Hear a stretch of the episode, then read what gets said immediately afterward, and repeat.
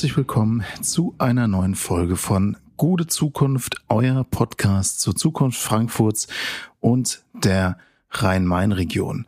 Ja, wir haben es in der letzten Folge angekündigt. Wir werden heute über den Leak des NSU-Berichts sprechen. Ähm, das war ja Thema auch ähm, im ZDF-Magazin Royal von Jan Böhmermann. Und es ist mir eine besondere Freude, heute auch Jan an dieser Stelle begrüßen zu dürfen. Hallo Jan. Ja, hallo, Hendrik. Es ähm, freut mich ja sehr, dass du mich so, äh, großartig ankündigst. Womit habe ich das denn verdient? Ach, du bist, ah, ah, okay, der Jan. Ah, hi Jan, cool, dass du da bist. Hey, wie geht's dir? Äh, du klingst auf einmal nicht so begeistert. Was ist los? Alles gut, alles gut. Wir hatten unseren HörerInnen ja einen Jan besprochen äh, oder versprochen. Und insofern ist es natürlich total toll, dass du, dass du da bist. Ja, ich freue mich. So, so hast dich ja gerade noch mal so rausgewunden aus der Nummer. So ist es. Wir haben ein volles Programm. Worüber, worüber sprechen wir heute? Ja, also eigentlich sprechen wir ähm, über zwei Sicherheitsthemen äh, und ein ökologisches Thema. Hm, man könnte auch sagen, es sind drei Unsicherheitsthemen, mhm. leider. Ähm, also äh, einmal natürlich über die ähm, ja den Leak der NSU-Akten, das hast du schon angekündigt. Ähm, dann außerdem werden wir uns noch mal genauer mit dem Bahnhofsviertel beschäftigen. Da gibt's einige neuere Entwicklungen. Wir behalten das jetzt mal immer wieder mal auf dem Schirm. Und äh, dann müssen wir leider noch mal unseren Stadtwald angucken. Für das Frankfurter Mikroklima hat er eine herausragende Bedeutung und ähm, dem geht's leider nicht so gut, was wiederum irgendwo natürlich auch Unsicherheiten dann äh, bedeutet. So ist es. Perspektivisch. Genau. Ja, und äh, die Erinnerung an euch, ihr könnt uns natürlich folgen, kommentieren und wir freuen uns immer über Kommentare an kontakt.gutezukunft.de. Damit würde ich sagen, ab in die Folge. Viel Spaß.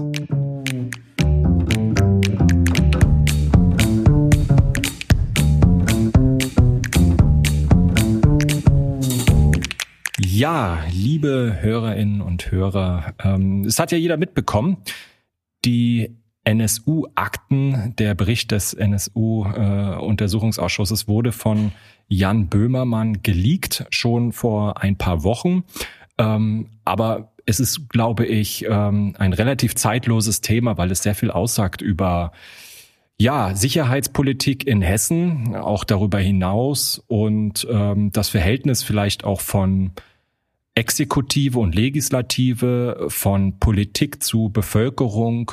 Und ich glaube, äh, das lohnt sich da nochmal einige Aspekte ähm, zu thematisieren, gar nicht unbedingt in der Sache selbst. Ja, also wir wollen jetzt gar nicht im Einzelnen eingehen auf das, was da veröffentlicht worden ist, aber was diese, diese Veröffentlichung eigentlich aussagt über unsere Gesellschaft und unser System. Ähm, vielleicht noch mal kurz zusammengefasst: äh, Die NSU-Morde ähm, sind natürlich äh, allen ein Begriff. Äh, zehn Menschen äh, sind äh, dem zum Opfer gefallen, neun aus rassistisch motivierten Gründen, ähm, was dann auch immer begleitet worden ist durch eine, ja, wie man dann im Nachhinein auch sehen konnte, ähm, rassistische, äh, Rassist mit Rassismen durchsetzte Medienlandschaft, die das Ganze dann erstmal als Dönermorde geframed hat und ähm, die Sicherheitsbehörden, die lange im Dunkeln getappt haben, weil sie ähm, davon ausgegangen sind, das werden dann irgendwelche Familien, Clan, Streitigkeiten gewesen sein oder ähm, irgendwelche äh, Entschuldigung, ich bin noch ein bisschen erkältet äh, oder irgendwelche Folgen von ähm, organisierter Kriminalität. Und ja, und ein weiteres Opfer war dann noch eine Polizistin, äh, äh, Kiesewetter, die ähm, dann ebenfalls noch äh, dem NSU zum Opfer gefallen ist. Insofern zehn Menschen. Darunter Halit Yozgat. Insofern äh, hat das Thema dann auch äh, die hessische Landespolitik beschäftigt. Halit Yozgat, den Betreiber eines kleinen Internetcafés in äh, Kassel und der sehr fragwürdigen Rolle, die ein Verfassungsschützer Andreas Temme, der zur Tatzeit am äh, Tatort war, gespielt hat und ähm, ja, sich sehr, sehr verdächtig gemacht hat und von dem damaligen Innenminister Volker Bouffier ähm, gedeckt worden ist, der ihm nämlich verweigert hat, äh, die Aussage zu tätigen und ihn damit ja geschützt hat sicherlich. Und ähm, das Ganze wurde dann eben äh, von seinem Nachfolger Boris Rhein äh, einmal ähm, untersucht. Die ganzen Akten wurden mal äh, zusammengestellt und ähm, ja, das Ergebnis war dann äh, Teil eines äh, Untersuchungsausschusses im Hessischen Landtag. Und tatsächlich hat man dann das ähm, ja, die, die Akten für so brisant gehalten, dass man sie auf 120 Jahre der Öffentlichkeit, ähm, ja, für die Öffentlichkeit gesperrt hat. Und das ist natürlich eine absurde Größenordnung. Ähm, also wir reden da über zwei oder drei Generationen, ist wirklich, ähm, äh, oder Menschenleben, es sind natürlich deutlich mehr Generationen. Ähm, und äh, ja, und dann hat man sozusagen unter dem Druck der Öffentlichkeit dann sich auf 30 Jahre geeinigt. Ähm, aber auch daran gab es zu Recht sehr viel Kritik, denn die Familien der Ermordeten wollten natürlich Antworten auf ihre Fragen haben und die äh, Öffentlichkeit wollte natürlich auch wissen, äh, was man jetzt macht mit den Informationen und wie man das System dann jetzt vielleicht auch so gestalten kann, dass so etwas nicht nochmal passiert. Denn dass es ein eklatantes Behördenversagen gab, ähm, das war offenkundig. Und äh, viele dachten nun, in diesen Berichten stehen dann auch allerhand Geheimnisse drin und konnten dann, fanden das sehr mysteriös, dass sowas eben so lange verschwiegen werden sollte. Genau, und äh, das, jetzt ist dieser Bericht ähm, veröffentlicht worden. Das heißt, der NSU-Bericht, äh, wie eingangs schon gesagt, oder jetzt wisst ihr, wissen die meisten von euch ja ohnehin, ähm, wurde publiziert, aber nicht etwa vom Verfassungsschutz, sondern vom sogenannten Verfassungsschutzschutz, also genauer gesagt ähm, Jan Böhmermann und sein Neo-Magazin Royal im ZDF, haben ja gemeinsam mit der Online-Plattform Frag den Staat ähm, dazu kooperiert und äh, entsprechend jetzt ähm, diesen Leak vorgelegt. Ähm, ich finde die, die Folge des ähm, Neo-Magazin Royals, die ist wirklich empfehlenswert. Das könnt ihr euch zum Beispiel der ZDF-Mediathek oder bei YouTube nochmal anschauen. Ähm, wenn ihr es nicht schon gemacht habt, ist natürlich wirklich ein hartes Thema. Also äh, alles, äh, was dahinter steht, ein unfassbares äh, Behördenversagen. Und ähm, jetzt dieser Leak, ähm, also man kann sagen, dieser Leak ist einerseits jetzt ähm, erfreulich, aber der Bericht, den man jetzt lesen kann, der ist eher enttäuschend, oder Jan? Ja, also ähm, ich will es mal so machen. Äh, also was jetzt sozusagen die einzelnen Fakten angeht, ähm, rund um diesen Bericht und wie es dazu kam, da würden wir wirklich verweisen auf die Folge von Jan Böhmermann. Ähm, diese Arbeit hat möglichst hohe Klickzahlen verdient, mhm. ähm, denn ähm, ja, das ist wirklich ein herausragendes Stück äh, von investigativem Journalismus gepaart mit äh, einem, einer satirischen Aufarbeitung, ähm, was es so im deutschen Fernsehen oder überhaupt in der deutschen Medienlandschaft sehr selten, vielleicht nie gab. Ähm, und insofern äh, wollen wir das gar nicht einfach so rezitieren. Ich würde mal vielleicht so ein bisschen so drei zentrale Erkenntnisse, die ich jetzt an dem, in dem ganzen Zusammenhang hatte, äh, mal wiedergeben. Können wir ja mhm. vielleicht darüber auch mal ins Gespräch kommen.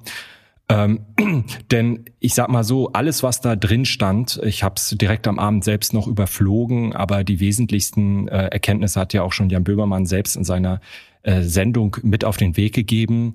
Ähm, alles, was da drin stand, war im Grunde nicht neu. Ja, mhm. ähm, das, das, das wusste man im Grunde schon, auch wenn es natürlich etwas anderes war, das alles noch einmal schwarz auf weiß zu lesen. Mhm.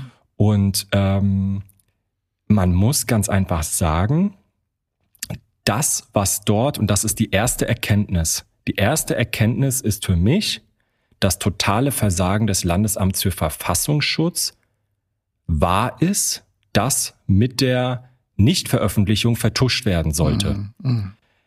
Und begründet, warum man diesen äh, oder vielleicht nochmal zum zum Versagen, ja, also da hatte man wirklich viele Erkenntnisse über Waffenbesitz, über Sprengstoffbesitz von äh, organisierten Neonazis und Neonazi-Gruppen und hat einfach aus diesen Erkenntnissen nichts gemacht. Und ähm, hat äh, Täter, die dann später auch zu Mördern worden, wurden, wie ähm, Stefan Ernst, äh, Walter Lübcke, ähm, an Walter Lübcke, ähm, einfach äh, sozusagen laufen lassen und ist nicht aktiv geworden. Und ähm, hier hat wirklich eine Behörde ihre Arbeit nicht gemacht. Mhm. Und ähm, dieses Versagen äh, muss vertuscht, muss, sollte vertuscht werden, weil anders ist das nicht zu erklären.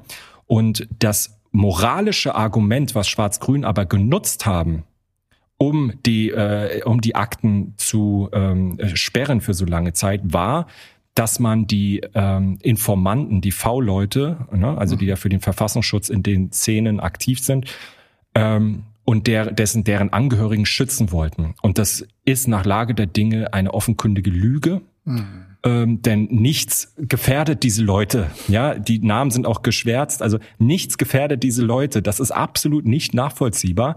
Und insofern ähm, muss ich sagen, ist sozusagen nicht nur, dass man hier ähm, ein Versagen verschützen, äh, vertuschen will. Sondern äh, man nutzt dafür auch noch ein moralisches Argument und das halte ich für zutiefst verwerflich und nichts bringt diese Leute in Gefahr, nichts stört die Arbeit des Verfassungsschutzes, weil die Ereignisse liegen immerhin schon über zehn Jahre zurück und seitdem ist auch viel passiert. Und dass man einfach Rückschlüsse für die Arbeit heute ziehen könnte, ist einfach äh, absurd. Ja, also das heißt, wenn ich richtig verstehe, es geht gar nicht so sehr ähm, darum, was in dem Bericht steht, sondern das, der Skandal ist eigentlich, wie wenig da drin steht, oder? Ja, ähm, das, das würde ich so nicht sagen. Also das, was da drin steht, ist sicherlich etwas, was in der Bevölkerung oder in der informierten Bevölkerung so schon mhm. ähm, klar gewesen ist. Ja, mhm. also da stehen jetzt keine Überraschungen drin, ja. was aber nicht heißt, dass das, was dort äh, nun schwarz auf weiß zu lesen ist, nicht ein absoluter Skandal ist. Mhm. Ja, also wir haben da eine hochinformierte Behörde, die einfach nichts mit ihrem Wissen macht und da äh, und auf, auf dieser Basis Menschenleben in Gefahr bringt.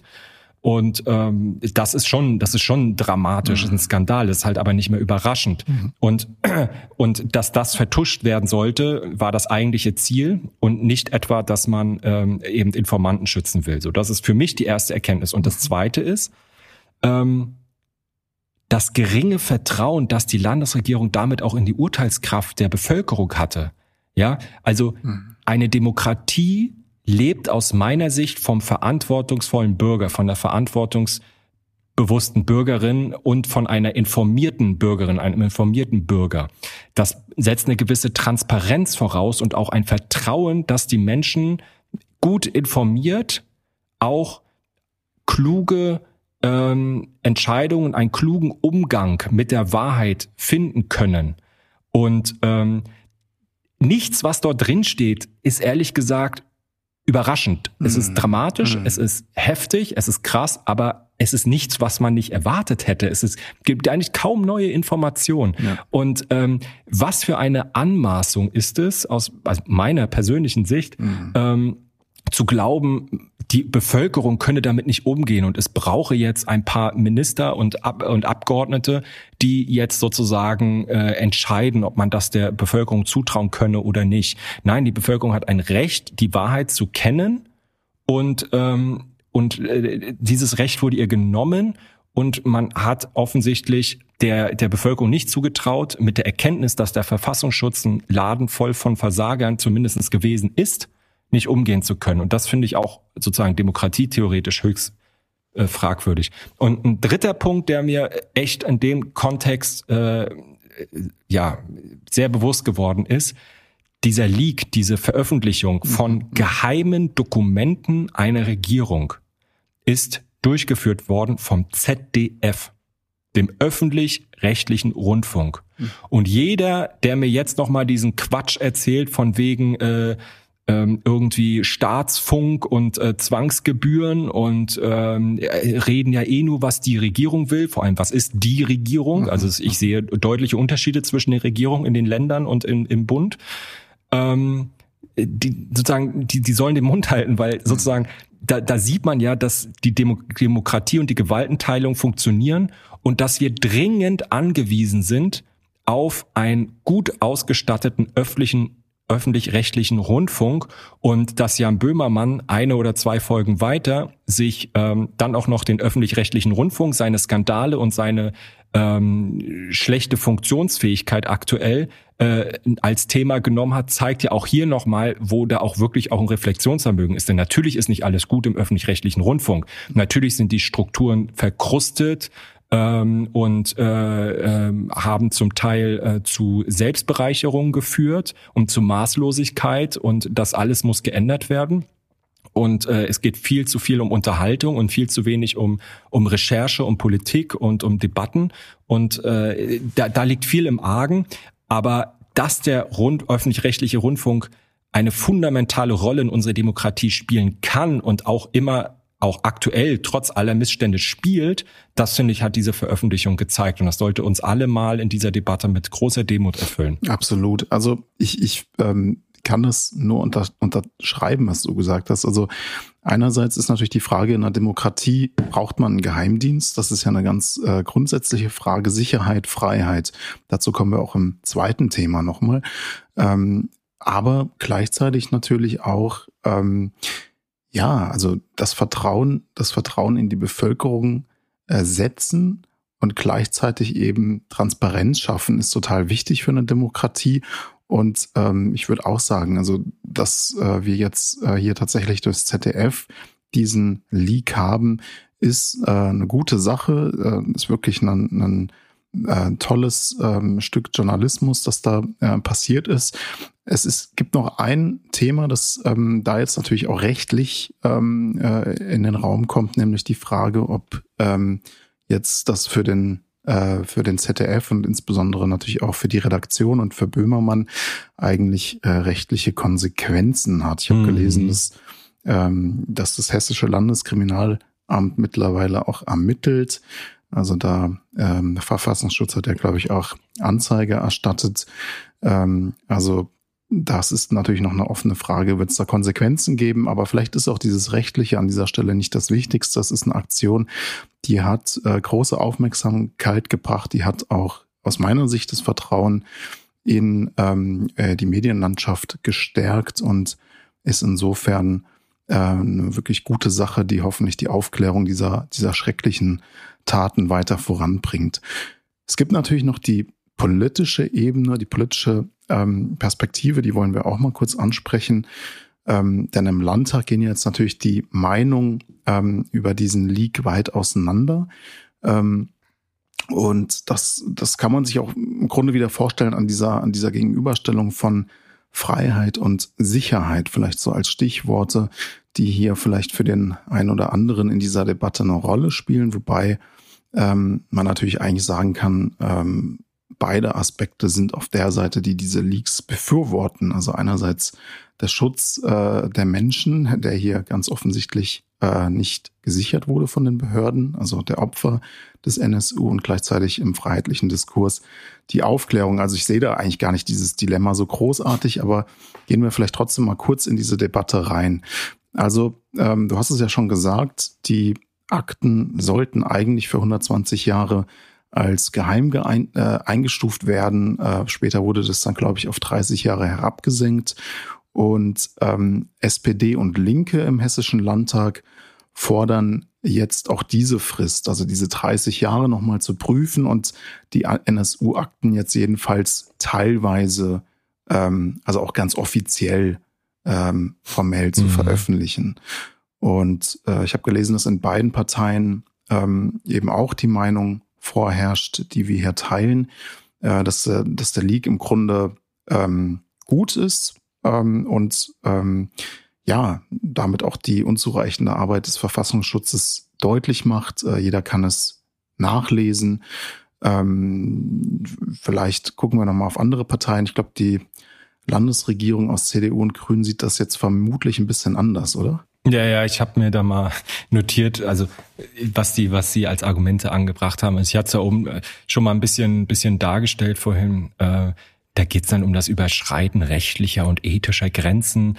Äh, Holger Bellino, das ist äh, ja der parlamentarische Geschäftsführer der CDU-Fraktion. Ich würde mal sagen, ein bisschen auch ein Rechtsausleger also nicht das Recht, sondern äh, was er, das legt er sicherlich in seiner Art auch aus, aber äh, er, er ist halt ist schon klar, klar rechter Flügel, würde ich jetzt mal sagen. Ich glaube, da trete ich ihm nicht zu nahe.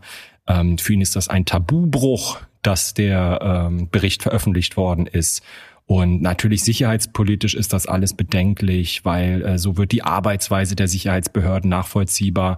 Ähm, naja, ich würde mal sagen, eher nicht Arbeitsweise. Ähm, äh, von daher, aber ich glaube, äh, das, das war ja auch schon, das war ja auch schon bekannt. Also ähm, da gibt's ja einige äh, Reportagen auch ähm, zu ähm, und Bücher zum NSU, auch in anderen Ländern, äh, wo der NSU zum Teil, äh, wo, wo der Verfassungsschutz den NSU zum Teil finanziert hat äh, und, und Waffen gegeben hat äh, und die sind dann damit einfach untergetaucht, ja, also damit sie die quasi so am Arbeiten halten und dann sind die mit dem Zeug einfach untergetaucht und ähm, also wirklich unfassbare äh, Ereignisse.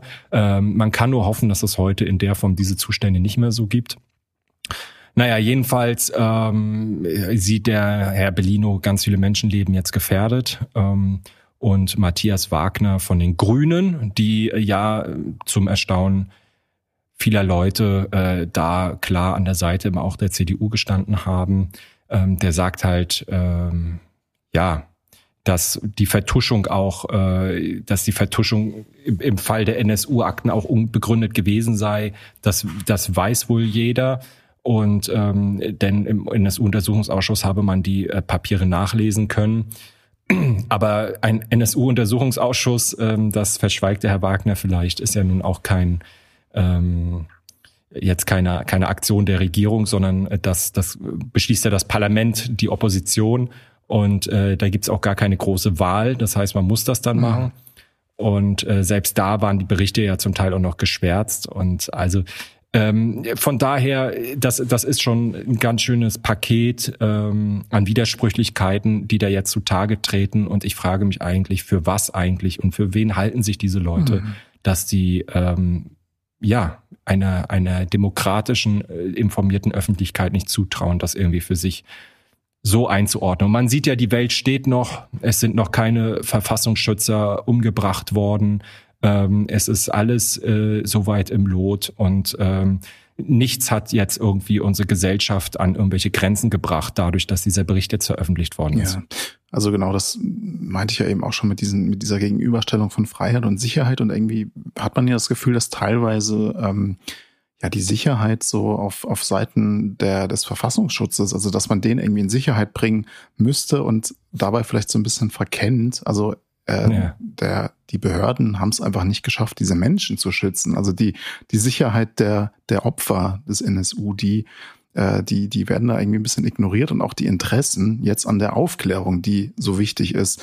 Ähm, also insofern ähm, auch das Argument da von, von CDU und Grüne äh, schwierig. Die FDP sieht das relativ ähnlich. Die argumentieren auch, dass ähm, die vollständige Veröffentlichung der ähm, äh, NSU-Akten dem Rechtsstaat schade. Also es ist eigentlich auch wirklich wieder eine, eine sehr merkwürdige Ansatz. Also gerade die Veröffentlichung der Akten schützt ja den Rechtsstaat. Denn wie du sagst, es geht um Transparenz. So. Es geht darum, das aufzuarbeiten.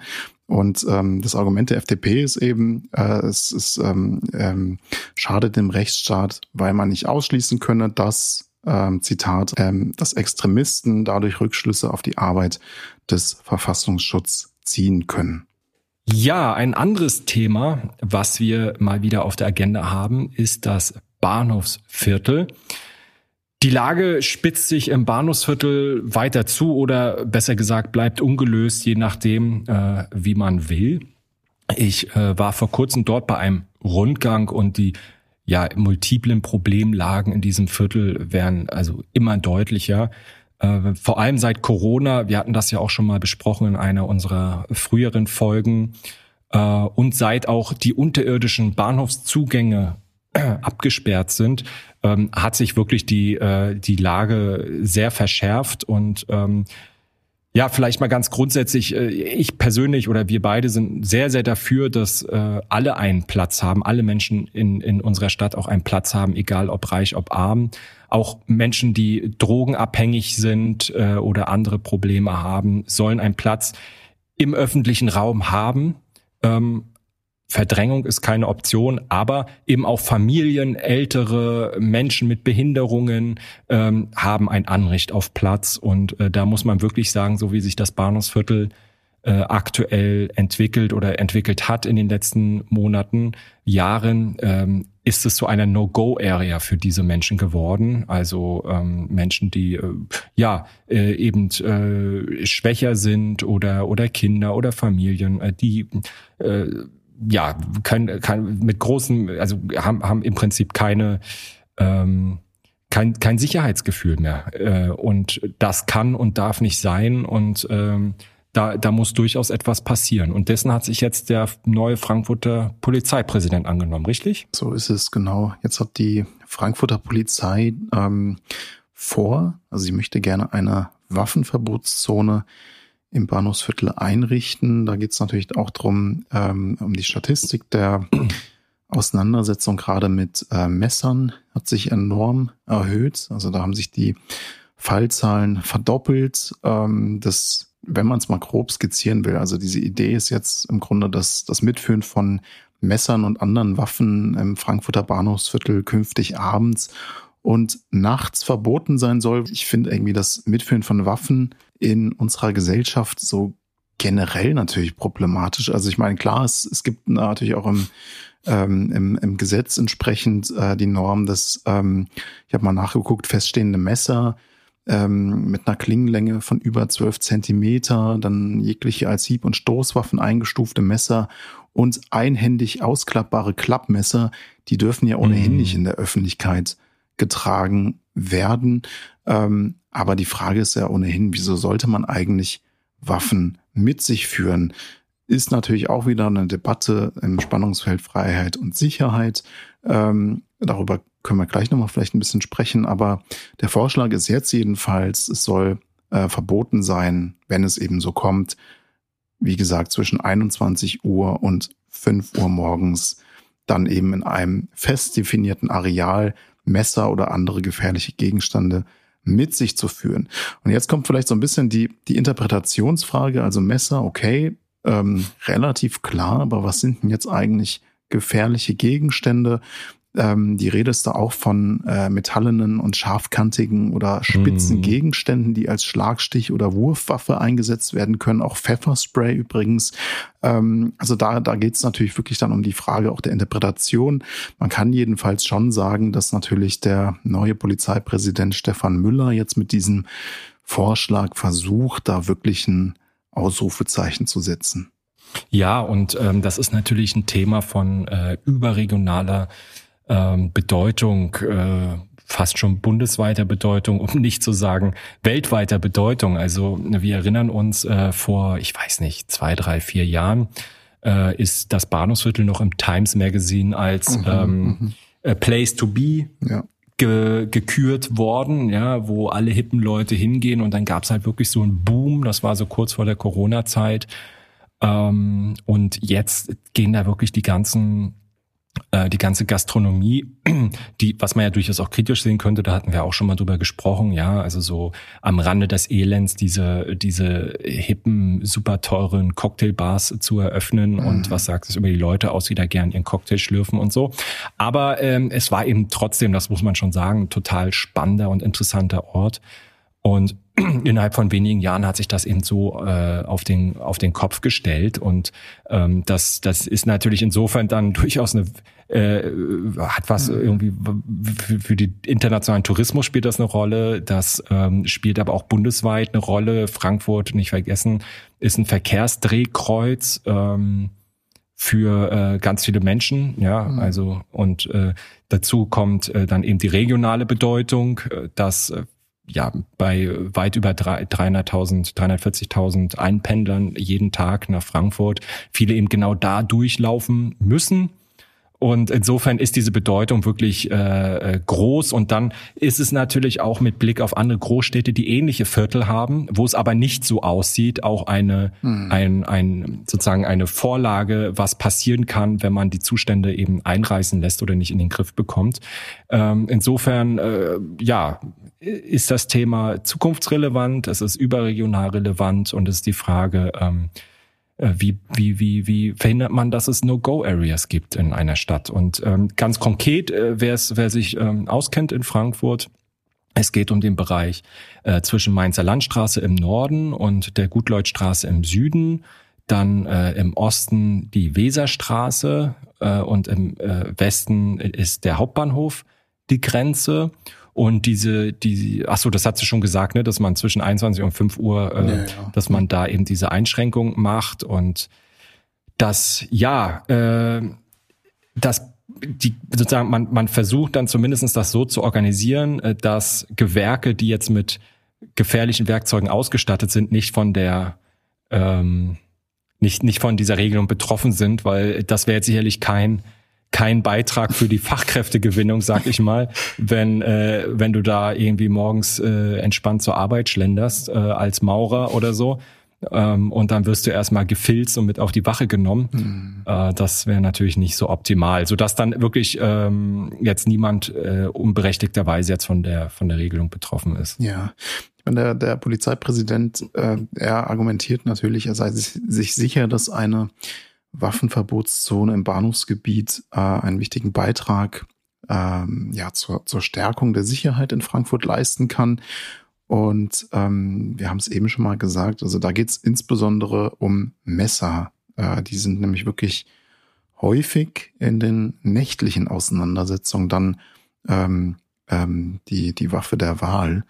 Ähm, da hat ihn jedenfalls entsprechend die FAZ zitiert, dass er äh, da argumentiert, also das äh, würde wirklich was bringen mit Blick auf Sicherheit. Ähm, und ja, Messer werden äh, geradezu vorgerückter Stunde und unter Alkoholeinfluss ähm, häufig eingesetzt, aber natürlich auch andere Gegenstände. Und ähm, äh, er argumentiert da eben, dass ähm, je früher Waffen sichergestellt werden, äh, das wäre ja dann der Fall, wenn wir so eine Waffenverbotszone haben, dann kannst du eben auch entsprechend einen so äh, der Polizeipräsident unmittelbaren Opferschutz herstellen. Hm. Ja, vielleicht sollten wir an der Stelle nochmal auf die Zahlen gucken. Also in der Zone, über die wir jetzt gesprochen haben, in der es eben diese Waffenverbotszone geben soll, da werden bis zu zwei Drittel ähm, der registrierten Gewaltdelikte verübt im Bahnhofsviertel. Ähm, 2019 waren das noch 102 und im Jahr 2021 waren es dann schon 239 Fälle, also mehr als verdoppelt innerhalb von drei Jahren. Das ist schon richtig krass. Mhm. Ähm, und bei einem Großteil davon, also bei 211 Delikten, wurde entweder ein Messer oder Reizgas eingesetzt. Und die Täter sind, äh, sagt die Polizei, meist männlich, unter 30 und äh, fallen eben äh, auf durch ihr Verhalten. Also ähm, sind dann entsprechend da äh, dominant unterwegs gegenüber Passanten und den Leuten, die da ihre Geschäfte haben. Mhm, auch wenn man sich die Delikte mal anschaut, also so wirklich Delikte wie Raub, äh, Bedrohung, Körperverletzung, Nötigung oder Straftaten gegen das Leben, die sind auch zwischen 2019 und 2021 erheblich gestiegen, nämlich von 454 auf 929. Und die Raubdelikte und die gerade die Körperverletzung die dominieren mhm. da deutlich. Also äh, wenn man sich das mal klar machen will, ist es dann äh, tatsächlich so, dass äh, wirklich an jedem zweiten Tag im Jahr sich eine Gewalttat ereignet, bei der ein Messer gezogen oder Pfefferspray eingesetzt wurde. Also das sind schon ziemlich krasse Zahlen, muss man sagen. Ja. Ähm, wobei, sage ich mal so, ich meine, viele es gibt ja auch, also ich meine, wenn die wirklich dann, dann keine Messer, eigentlich müssten die dann auch Flaschen verbieten, sage ich jetzt mal, Glasflaschen, ne? Weil wenn die da mit Gasflaschen besoffen aufeinander losgehen, das ist natürlich auch nicht so. Ja, das, auch nicht so gut. Das, das stimmt, genau. Und dann hast du halt wieder das Problem, also ähm, dass du natürlich die, die Gastro hast und den Einzelhandel im Viertel. Ähm, mhm. Da ist natürlich auch die Frage, entzieht man denen dann ja ein Stück weit auch die, die Geschäftsgrundlage? Ähm, deswegen, also ich habe gelesen, man hat das wohl nicht vor. Ähm, aber klar, das ist natürlich auch ein Risiko und ähm, die Frage ist halt auch, ob man äh, der Polizei dann quasi eine Art Blankoscheck jetzt bei den Durchsuchungen gibt. Also es gibt da schon noch so ein paar offene Fragen. Mhm. Ja, wobei das kann ich mir eigentlich nicht vorstellen, weil ich sag mal so, eine Waffenverbotszone im Bahnhofsgebiet, das äh, ändert jetzt erstmal nichts an den Eingriffsbefugnissen. Also das hat so ähnlich auch äh, der Polizeipräsident gesagt wohl, ähm, weil die aufgrund des dortigen Kriminalitätsaufkommens schon jetzt, sag ich mal, erweitert gegeben sind. Und da gibt's keine Erweiterung der Erweiterung, wenn mhm. man so will. Ähm, und zusätzliche Kontrollen sind demnach wohl nicht erforderlich. Ähm, und man will das auch erstmal austesten über einen Zeitraum von drei Jahren. Ähm, ja, ist die Frage, äh, ob das dann am Ende die gewünschten Ergebnisse bringt. Ja. Ja, wie sieht's denn jetzt eigentlich aus? Ist, ist das eigentlich jetzt fix, dass es dazu kommt? Nee, also das ist schon eine Sache, die die Stadt entscheiden muss letztlich. Ähm, die muss das beschließen. Äh, die Sicherheitsdezernentin hat sich dazu noch nicht klar geäußert. Die Koalition muss das dann im, im, äh, in der Stadtverordnetenversammlung äh, zur Vorlage bringen und dann auch in, zum, eben diese muss das dann beschließen. Da hat sich jetzt noch nichts getan, meines Wissens. Es gab da ja auch in der Vergangenheit äh, einiges hin und her mit der Videoüberwachung. Mhm. Man kann sich nur wünschen, dass es ein bisschen äh, schneller geht äh, und man dann entweder so oder so entscheidet, aber das Ganze dann eben auch mit einem entsprechenden Plan unterlegt. Ja, es gibt jetzt noch eine Sache, nämlich einen Antrag von der CDU. Da wird äh, unter anderem eine Einheit aus äh, SozialarbeiterInnen, psychologischen und suchttherapeutischen Personal äh, und Sicherheitskräften ähm, vorgeschlagen. Mm. Die sollen einerseits äh, Unterstützung mm. anbieten, aber auch, ähm, ja, das, so heißt es darin, ein konsequentes Konfliktmanagement im öffentlichen Raum vorantreiben. Du hast den Namen gerade schon gesagt. Wie heißt es? Ossip, das ist so mit, also die, die, die orientieren sich da an dem Weg, den Zürich gegangen ist. Ossip? Ja, das klingt Ach, nicht Gossip, klingt Ossip. Gossip ja. ja. okay. Wofür steht das Kürzel? Ähm, oh, warte mal, ich guck mal kurz. Äh, offensive Sozialarbeit, Sicherheit, Intervention, Prävention. Ähm, mhm. Also da geht es eben um die Kooperation von Drogenreferat, Ordnungsamt und Polizeipräsidium. Okay, und ähm, was was genau ist das Ziel? Grunde geht es darum, äh, dass man die offene Drogensehe irgendwie von der Straße runterbekommt. Mhm. Ne? Wissen ja alle, Crack ist das Problem, nicht mehr Heroin schwer zu substituieren und ähm, das aber dann trotzdem wieder in die Einrichtungen bringt, was insbesondere nach Corona eben äh, ja eskaliert ist. Und ähm, dann nimmt man demnach auch hin, dass es dort kleinere Rauschgiftverkäufe unter Drogenkranken eben gibt. Mhm. Ähm, aber ja, man es ist sozusagen weg erstmal von der Straße. Ja, ich habe gelesen, verbunden damit ist ja auch ein, ein Hygienekonzept. Also man will öffentliche Toilettenanlagen, die auch regelmäßig geputzt werden, mhm. einrichten, Tagesruhebetten, ein Duschbus und ähm, damit ja gewissermaßen eine, eine Sauberkeitsoffensive der Stadtreinigung. Ähm, also du hast es schon angesprochen, es geht da natürlich auch drum, äh, dass die verschiedenen Akteure, ähm, also Unterstützung, ähm, Psychologie, Sicherheit, äh, da äh, zusammenarbeiten und ähm, auch koordiniert werden. Ähm, wichtiger Punkt ist natürlich auch, das betrifft ja nicht nur Frankfurt, sondern im Grunde müssen auch die Umlandskommunen äh, einen Beitrag äh, bringen, denn es ist ja schon auch so, dass ähm, viele aus der Drogenszene im Bahnhofsviertel auch aus dem Umland genau. kommen. Also man kann das ja gar nicht äh, so, genau. so voneinander trennen eigentlich. Genau, ähm, da haben wir wieder das klassische Problem Frankfurt und ähm, ja, äh, das Umland, das von der Infrastruktur Frankfurts profitiert äh, und gleichzeitig aber dann sich nicht in der, in der, in der entsprechenden ähm, Relation auch beteiligt an den, an den Unkosten und an den Ressourceneinsatz. Und insofern wäre das tatsächlich ein Thema für den Städtetag. Äh, Frankfurt ist ja im kommunalen Finanzausgleich äh, deutlich benachteiligt worden äh, im Vergleich zu anderen Kommunen. Und da müsste man dann mal vielleicht drüber nachdenken, ob man das nicht vielleicht wieder in die andere Richtung ein bisschen korrigiert. Genau. Also es geht um die verschiedenen Akteure, dass sie miteinander kooperieren, dass man ähm, auch die Angebote koordiniert, aber klar ist auch, und damit zurück zum Ausgangspunkt des Waffenverbots, es geht natürlich auch ganz klar um Sicherheit. Und da sind wir natürlich schon auch an einem ganz grundlegenden Zukunftsthema, das Verhältnis von Freiheit und Sicherheit in einer Gesellschaft. Ähm, ist ja heute vielleicht auch so ein bisschen das Oberthema der Folge. Und man kann schon sagen, ähm, neben dem Waffenverbot wird ja auch über Videoüberwachung gesprochen. Das ist natürlich die Frage, ähm, finden wir das gut? Findet ihr das gut? Was sagst du dazu? Ja, also das ist immer eine Frage der Verhältnismäßigkeit. Also ich bin ja eigentlich gegen Law and Order, äh, auch gegen Videoüberwachung, aber die Zustände im Bahnhofsviertel ähm, verlangen einfach eine äh, stärkere Sicherheitspolitik, ähm, um alle Menschen in unserer Stadt zu schützen und ihnen ein gutes Gefühl zu geben. Ähm, selbst zur Tageszeit ist die Situation mittlerweile unzumutbar für äh, Kinder, Ältere oder Menschen mit Einschränkungen ich sag mal so, bei der Videoüberwachung hast du immer das Thema, äh, dass die äh, Kameras im öffentlichen Raum natürlich dann auch äh, bestimmte ja, Verhaltensweisen verlagern, mhm. äh, sei es jetzt Gewaltdelikte, sei es äh, Drogenhandel äh, oder so. Und du hast natürlich rund ums Bahnhofsviertel dann auch Richtung Norden auch wirklich direkt anschließende Wohn Wohngebiete. Mhm. Ähm, ist halt die Frage, ob man das dann wiederum will, aber ich sag mal so, in dem Moment, wo die Polizei das Thema wirklich auch ernst nimmt, auf die Agenda nimmt und auch Vorschläge macht, kann man sich durchaus an der Stelle auch mal auf die Polizei und ihre Expertisen ein Stück weit verlassen, die ja auch selber sagen, was sie auch an Unterstützung brauchen, mhm. an, ähm, an äh, Präventionsangeboten, auch an, an äh, Gesundheitsangeboten seitens der Stadt.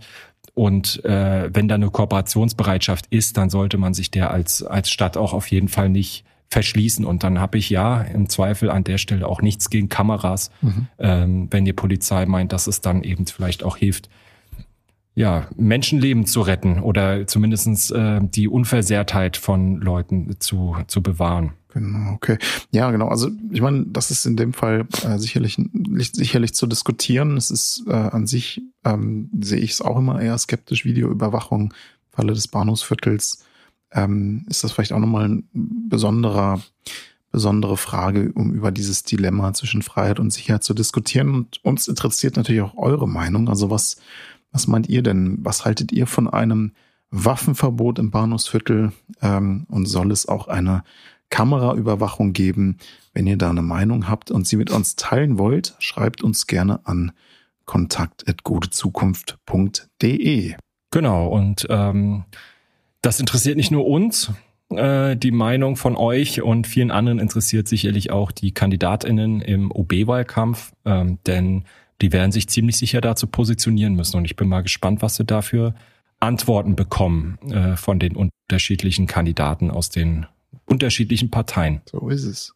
Ja, wir kommen zum nächsten und auch letzten Thema der heutigen Folge. Wir haben schon oft drüber gesprochen. Der Stadtwald, der Frankfurter Stadtwald ist existenziell ähm, bedeutsam natürlich für das Stadtklima und die Artenvielfalt, ähm, ist aber durchaus auch existenziell bedroht, kann man sagen, denn es gibt jetzt den Waldzustandsbericht 2022, den hat äh, die Umweltdezernentin Heilig jetzt vorgestellt und man sieht wieder eine Verschlechterung. Der Frankfurter Stadtwald leidet demnach weiter unter Hitzestress.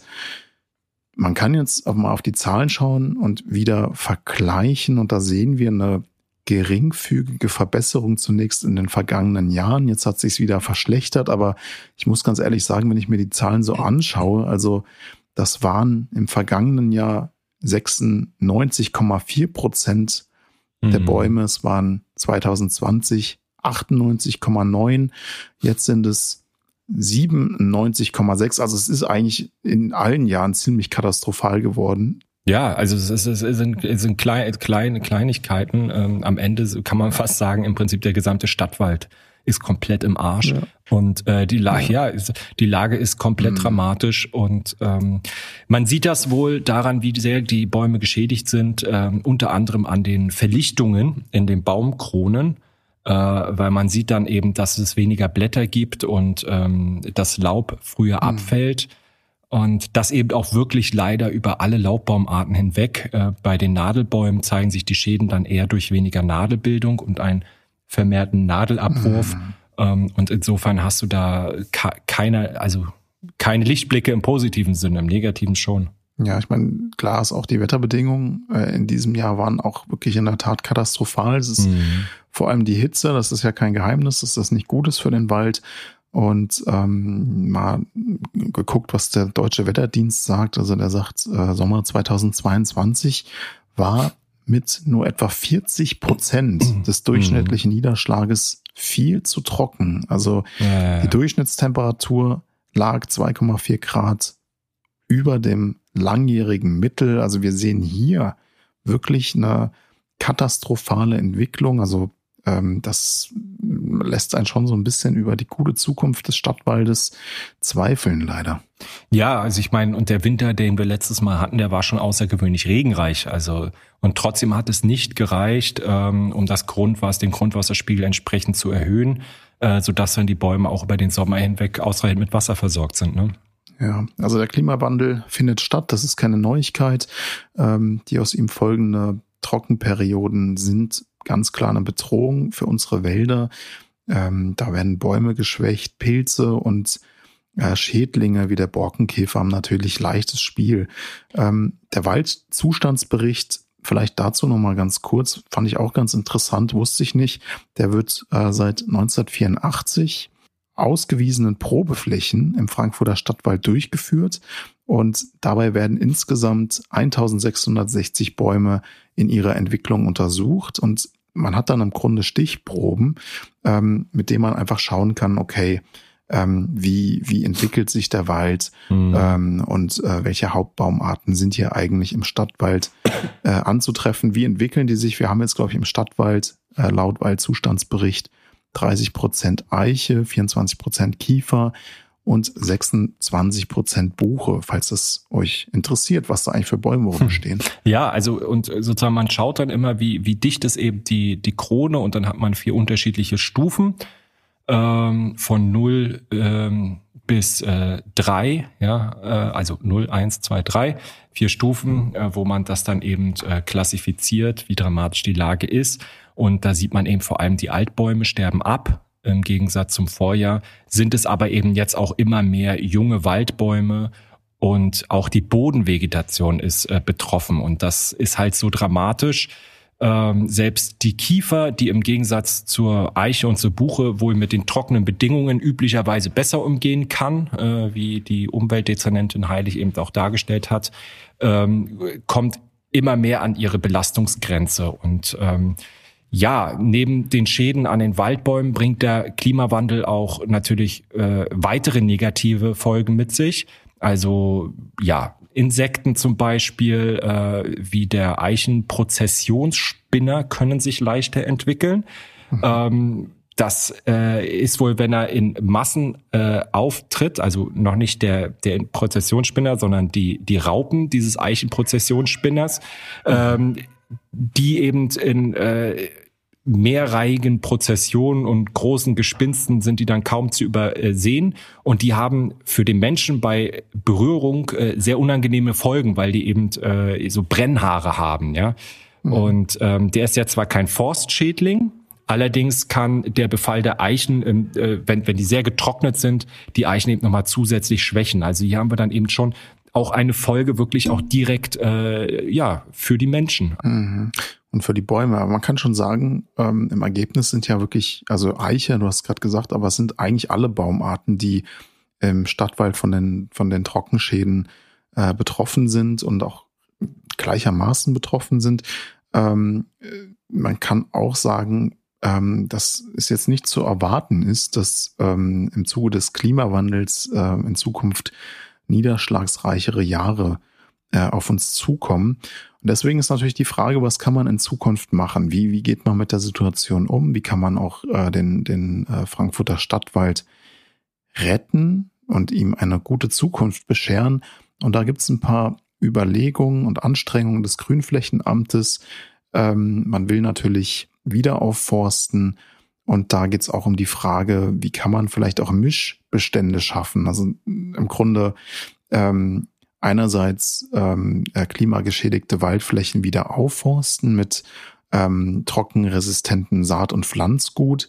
Und gleichzeitig geht es aber auch darum, dass man äh, heimische und nicht heim, äh, heimische Baumarten ähm, vermischt und dass man da auch ein bisschen guckt, ähm, was könnte denn gut funktionieren. Es gibt ja, ja auch ähm, in anderen Regionen Bäume, die mit der Hitze besser klarkommen. Und da könnte man etwa Versuchsflächen anlegen und dann mal gucken und experimentieren, wie funktioniert denn das, welche Bäume können gut miteinander, sage ich jetzt mal ganz salopp, aber ihr wisst, was ich meine und äh, schaut, ähm, genau, wie könnte man den Frankfurter Stadtwald ein Stück weit hitzeresistent machen. Ja, genau. Und äh, vielleicht an der Stelle nochmal ein Zitat von äh, Rosemarie Heilig. Ähm, das fand ich ziemlich treffend. Es ist Wunschdenken zu hoffen, alles wird wieder, wie es wie wir es kennen und wie es gut für unsere Bäume ist. Warme, nicht zu trockene Sommer und niederschlagsreiche Herbste und Winter. Wir stecken mitten in der, einer Klimakrise. Unsere Antwort darauf wird ein klimastabiler Waldumbau sein, mit möglicherweise anderen Baumarten, als wir sie kennen. Ja, genau, so ist es. Ja, wenn, wenn euch das ähm, weiter interessiert, es ist aus meiner Sicht ein extrem spannendes Thema. Guckt mal in den Waldzustandsbericht 2022, der ist im Internet ähm, auf der Homepage des Grünflächenamtes unter Grünflächenamt www.stadt-frankfurt.de abrufbar. Und ähm, ihr könnt auch, wir sind ja hier multimedial unterwegs, ihr könnt auch zum Hörer greifen, ruft mal an 069 212 33118 beim Grünflächenamt. Die geben euch da auch nochmal weitere Auskünfte zum Waldzustandsbericht. Und ähm, ja, damit sind wir auch am Ende dieser Folge. Wir haben viel über Sicherheit gesprochen, über Freiheit, und jetzt am Ende auch nochmal über den Frankfurter Stadtwald. Ähm, ich muss sagen, ich habe viel gelernt. Ich hoffe, ihr auch. Und ja, ich bedanke mich bei dir, Jan, für, die, für das schöne Gespräch und wünsche euch eine gute Zeit. Bis zum nächsten Mal. Ciao. So formal. Der ein oder andere hat's gehört. Meine Tochter ist jetzt nach Hause gekommen von der Kita. Bei mir geht's jetzt weiter mit Bauklötzchen spielen. Ähm, da werden wir, da werden wir noch mal eine heile Welt nachbauen, damit wir, damit wir wissen, was wir in Zukunft besser machen. Alles klar, in dem Sinne. Ciao. Mach's gut, ciao.